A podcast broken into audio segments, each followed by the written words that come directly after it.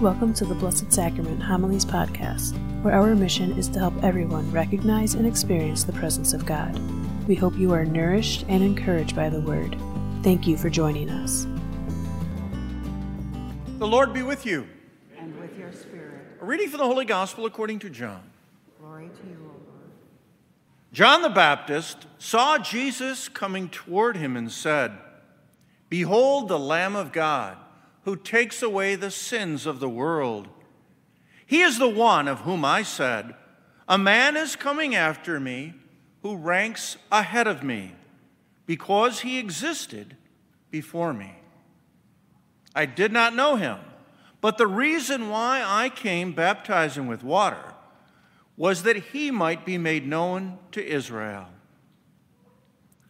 John testified further, saying, I saw the Spirit come down like a dove from heaven and remain upon him. I did not know him, but the one who sent me to baptize with water told me, On whomever you see the Spirit come down and remain, he is the one who will baptize you with the Holy Spirit.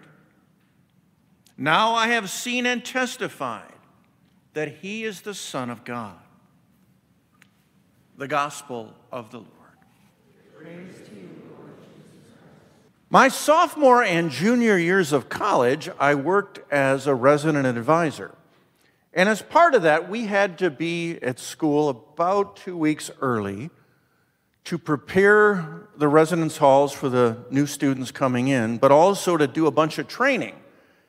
And most of that training was built around team building exercises because we would learn to rely on one another to do those things we had to do. And one of those team building exercises was the one I think most of us have seen at least at one time or another, where your teammates basically are ready to catch you and you fall over backward. Well, the good thing is there were no cell phones there to record this because I was the exception that they did not catch. And they dropped me smack on my back. Now, I wasn't hurt, but it was probably a better lesson than had they caught me because it reminded all of us that we are dependent upon one another to accomplish things. Well, the kingdom of God, oftentimes we think of as somehow binary. It isn't, and then it is. But the reality of the kingdom of God is it is a long process. It's a process that may take a million years to come to its fullness.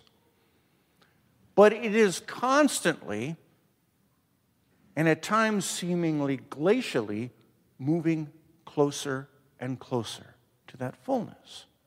And the way it happens is because each one of us is given a part to play. We are the workers in that great enterprise. And through our baptismal call, each one of us have our part to play. This gospel and the story of John the Baptist is a reminder to us all that each one of us has something very important to do. John the Baptist did. He had the job of preparing the world for the long awaited Messiah. And notice how John does it. He does exactly as he's supposed to do, and then steps back from the scene because he realized it wasn't about him, it was about Jesus. Well, our part to play in getting the kingdom a little closer is quite similar. We are given a role to play, one that's given to absolutely no one else. We can choose to do it, or we can choose not to. And if we choose not to, all we do is slow down that progress in the kingdom. But when we do, we do it and then we get out of the way.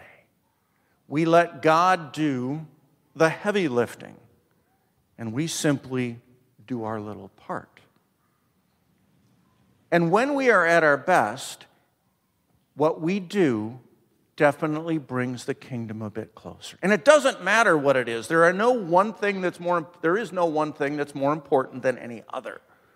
They're just different.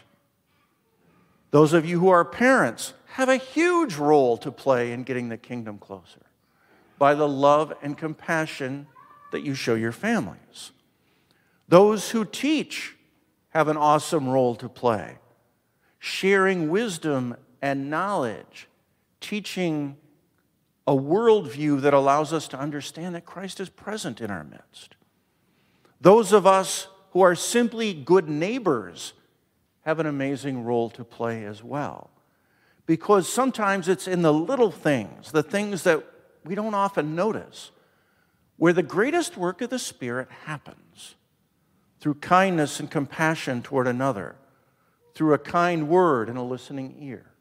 All of those things add up and they bring the kingdom a bit closer.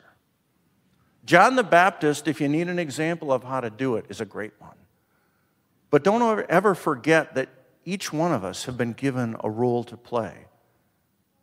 And it's an awesome responsibility, but it's one we don't do by ourselves.